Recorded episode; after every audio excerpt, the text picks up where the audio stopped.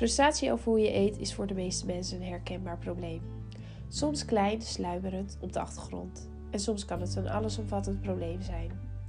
Ik ben Anouk Muller en ik ben voedingspsycholoog.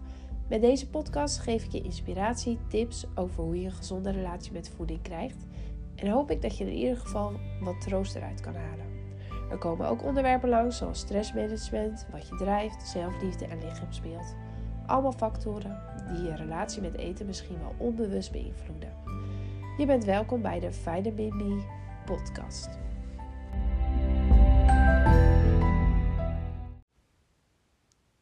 Welkom bij deel 2 van de podcast over slow living. De reden dat ik deze podcast maak is dat ik het afgelopen jaar zelf ook best bewust ben uh, gaan vertragen in mijn leven. En ik dacht eerder niet per se dat ik heel uh, erg in een ratrace had. Zo erg voerde ik mijn leven niet. Um, sowieso was ik heel blij met mijn leven, ook hiervoor, voordat ik bezig was met vertragen, slow living.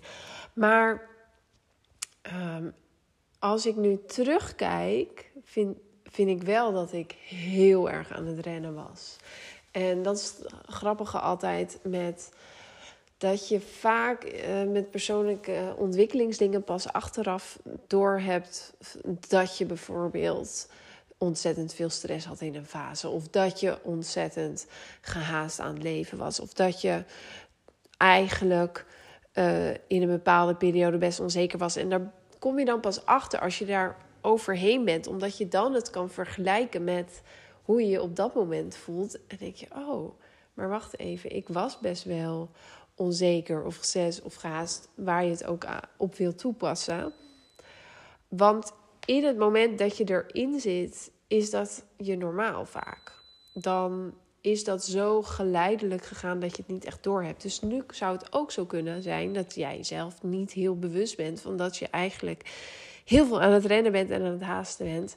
En het te druk hebt om echt te kunnen genieten en een voldaan gevoel te hebben van de dingen die je doet. Um, maar als je hier aan werkt, dat je achteraf wel kunt zien van hé, hey, ja, dit is hoe, hoe waar ik nu ben, is echt wel beter. En um, ik was eigenlijk best gehaast. En dat heb ik zelf nu in ieder geval, dat, dat besef. Um, eigenlijk een beetje vanaf dat onze tweede zoon geboren werd. Toen uh, was er heel veel te doen. Enkel al uh, alle voedingen en slaapjes met eigenlijk twee baby's. Want eentje was anderhalf, eentje was net geboren. En dan is eigenlijk de lijst aan slaapjes, voedingen eindeloos. En dan heb je daarnaast nog het huishouden. En dan heb je daarnaast nog werk. En dan heb je daarnaast nog misschien sociale activiteiten. Um, en ondertussen gaat de zorg voor de kinderen gewoon 24 uur door. En ik had mijzelf ook die leugen verteld van als ik maar heel hard werk, dan en al die to-do-lijstjes afwerk, dan heb ik het allemaal onder controle. Maar die to-do-lijstjes zijn eigenlijk ook wel eens heel verraderlijk. Omdat op het moment dat je iets afvinkt, ga je weer het volgende erop doen. Dan ga je ook je doelen weer verleggen. En nu denk ik, oh, dat deed ik ontzettend. Omdat ik bij bepaalde dingen dacht, oh, dat moet ook nog wel kunnen. Dat moet ook nog wel kunnen. Uh, en dan lukte dat ook. Dan ging ik uh, weer iets nieuws bedenken van, oh, dat moet er dan ook nog wel bij kunnen. En zo blijf je rennen, steeds harder en steeds harder.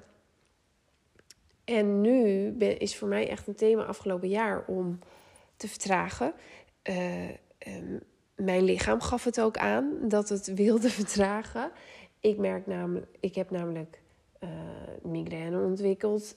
En ik denk dat dat een factor is daarin. Dat ik aan het rennen was de hele tijd. En ik had het niet door, want ik vond mijn leven fantastisch. Um, want ik zelf heb het geluk dat ik op een roze wolk zit als de kindjes geboren zijn. Um, dus ik voel me ook echt uh, onverslaanbaar en uh, vol energie.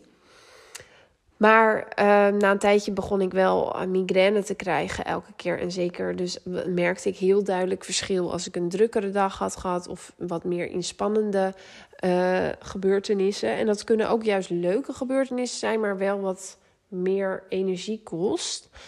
Dan kreeg ik meteen de volgende dag migraine. En dat heb ik nog steeds regelmatig.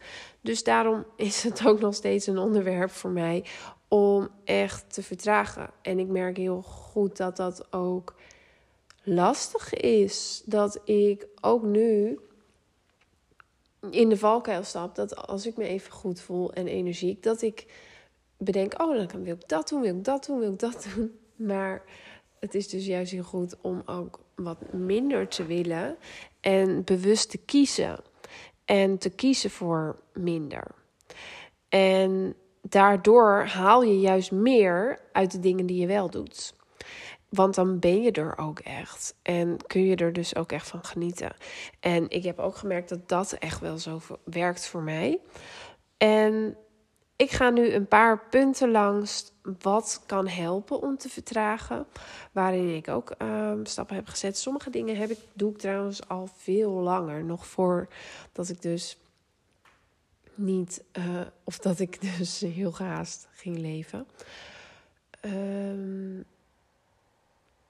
en dat is dan punt 6 in de lijst. Want ik heb bij deel 1 van Slow Living al vijf punten genoemd waaraan je kunt denken als je wil gaan vertragen in je leven. Nou, nummer 6 is omarm de natuur en, de buitenact en doe veel buitenactiviteiten.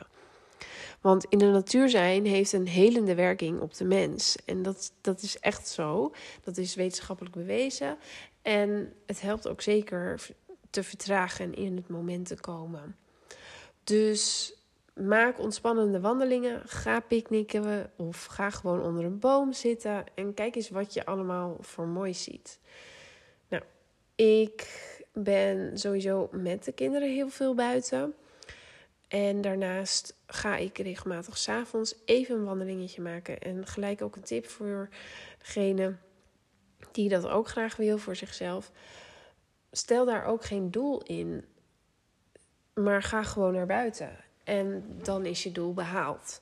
Dus al is het een blokje om je huis heen, is het ook al goed. Want ik merk dat echt hele korte wandelingen, soms um, doe ik maar vijf minuutjes even buiten, dat dat iets doet. Om gewoon even rustig te lopen met mezelf, zonder bepaalde functie.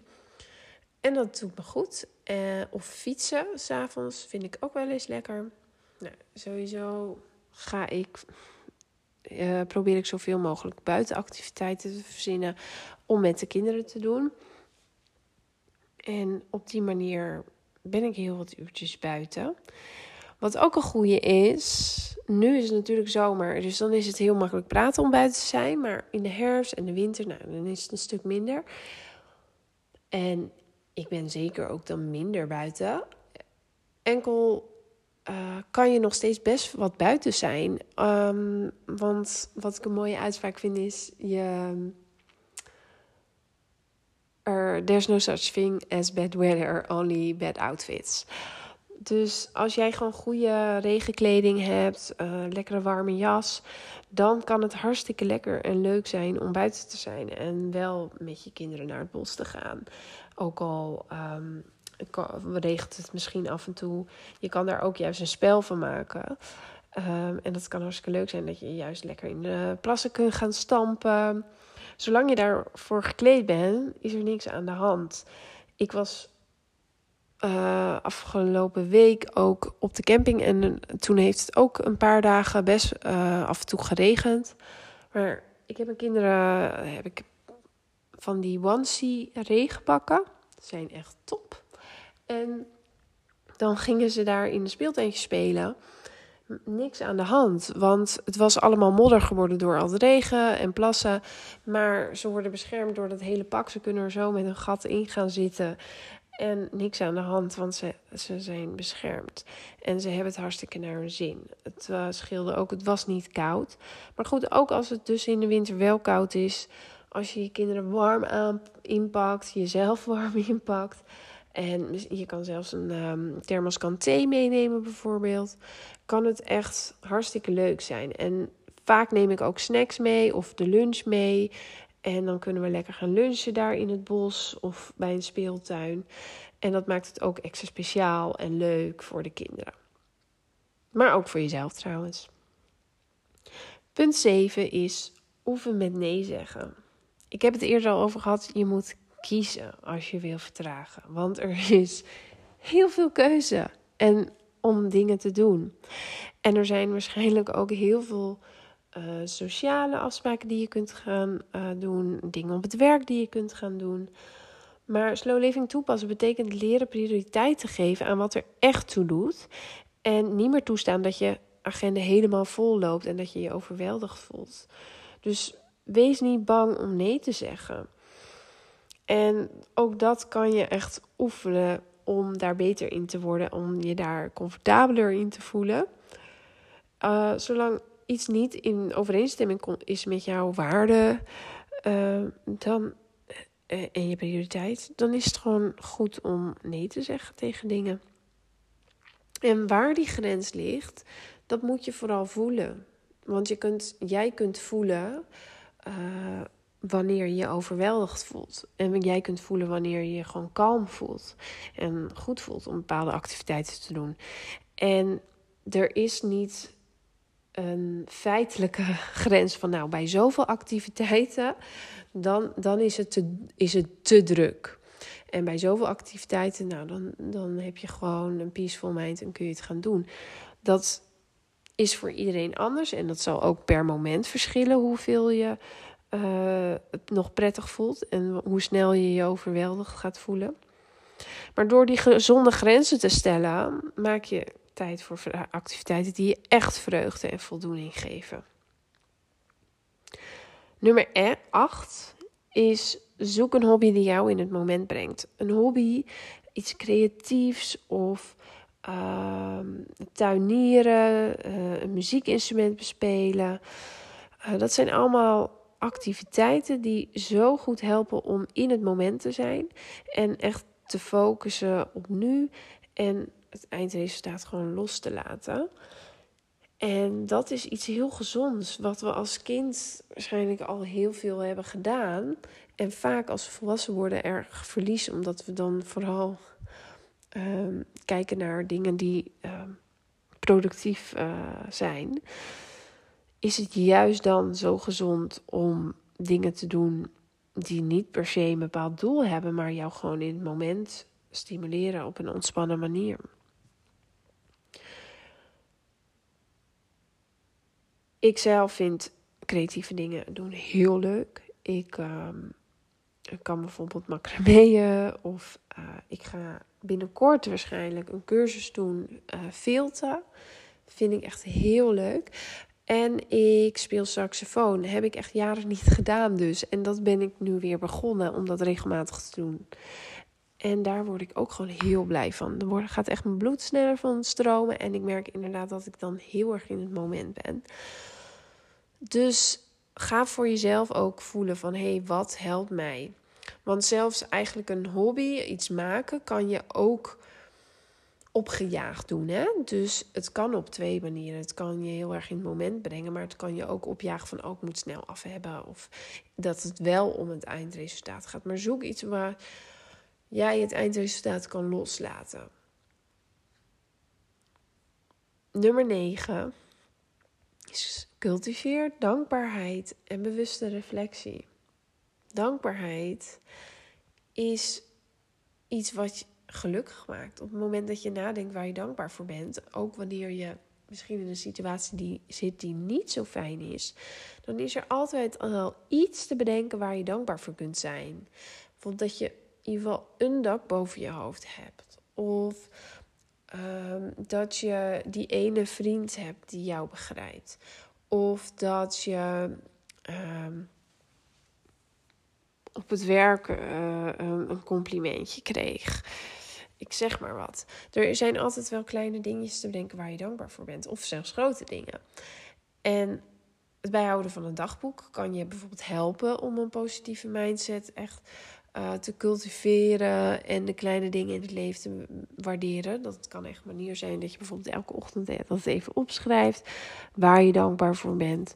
En sowieso kan schrijven je ook helpen patronen en doelen en gebieden voor persoonlijke groei te identificeren. En dat helpt ook. Uh, ik ben eigenlijk heb heel, veel, uh, heel vaak periodes gehad dat ik schreef en opschreef waar ik dankbaar voor was. En nu doe ik het meer in mijn hoofd. Uh, ik denk echt wel dagelijks dat ik in mijn hoofd zit van... Oh, ik ben zo dankbaar uh, voor mijn leven, voor heel veel aspecten. Heel dankbaar voor dat ik twee kinderen heb mogen krijgen. Heel dankbaar voor het onwijs fijne huis waar we nu wonen. Heel dankbaar voor een fijne relatie, uh, fijne vrienden, mensen om ons heen. Uh, heel dankbaar dat ik met mijn werk kan doen wat ik echt wil. Et cetera. Ik voel me een gezegend mens. En uh, tuurlijk heb ik ook dingen, punten in mijn leven die niet helemaal gaan zoals ik wil. Maar ik merk wel dat het heel erg helpt om in ieder geval ook uh, de focus te leggen op waar ik allemaal dankbaar voor ben. Nummer 10 is zorg voor zinvolle verbindingen. Nou, dat is een mooi uh, bruggetje eigenlijk. Met waar ik allemaal net dankbaar voor was. Focus je op relaties met familie en vrienden. Vertragen, slow living stimuleert quality time. Dus niet quantity time, maar quality time. Dat je er echt bent. Dat je met aandacht iets doet met iemand. Een gesprek hebt of een spel speelt. Of en dat je echt diepere verbindingen krijgt en mooie herinneringen creëert. In plaats van dat het allemaal heel oppervlakkig blijft en uh, ook weer snel, snel. En dan het alleen uh, heel veel WhatsApp-contacten die je misschien hebt. Um, geeft het veel meer zingeving aan jezelf en voldoening aan jezelf als je echt contact hebt met mensen. En dat hoeft dan ook helemaal niet heel veel mensen te zijn. Maar als jij een aantal mensen in je leven hebt waar je echt contact mee hebt, dan geeft dat zoveel meer voldoening dan dat je honderd mensen hebt waar je uh, af en toe mee hebt over hoe het gaat en zo.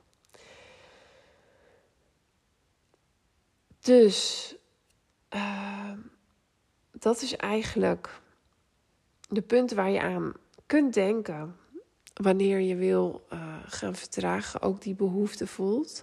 Of misschien dat jouw lichaam dat wel aangeeft, van ik heb het nodig. Uh, wat bij mij dus vooral ook de cue was, dat mijn lichaam zei van ik heb het nodig. Um, en toen begon ik erover na te denken, dacht ik ja, eigenlijk ben ik best wel aan het hollen. Misschien uh, mag dat een toontje lager. En um, daarmee sowieso uh, gaat het ook je weerstand verbeteren. Want gehaast leven, en het hoeft niet eens als heel naar te voelen. Want ik zelf bijvoorbeeld had er wel ook voldoening uit dingen afstrepen. Van, oh, dat heb ik gedaan en dat heb ik gedaan. En dat is juist het verraderlijke.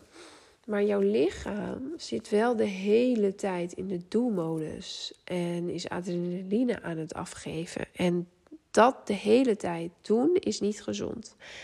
En het kan ook uh, dat je dat dus ook wel mentaal merkt, maar uiteindelijk ga je het sowieso fysiek merken.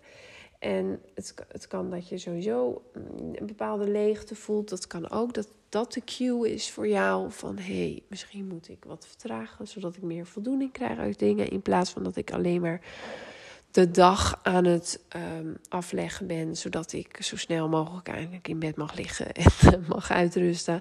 Als je dat gevoel hebt, nou, dan is dat ook jouw cue van hey, misschien moet ik hier iets mee en moet ik, um, is het voor mij ook wel heel zinvol om te gaan vertragen. En dan kun je deze tips eruit halen. Als je het nog eens wil nalezen, ik heb het ook in de blog staan op vitaminme.nl. En uh, ja, ik hoop dat je er wat mee kan.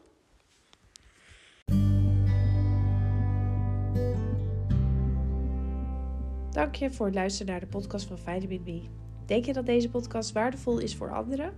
Laat dan een review achter of deel hem En dan kunnen anderen hem makkelijker vinden. Alvast bedankt.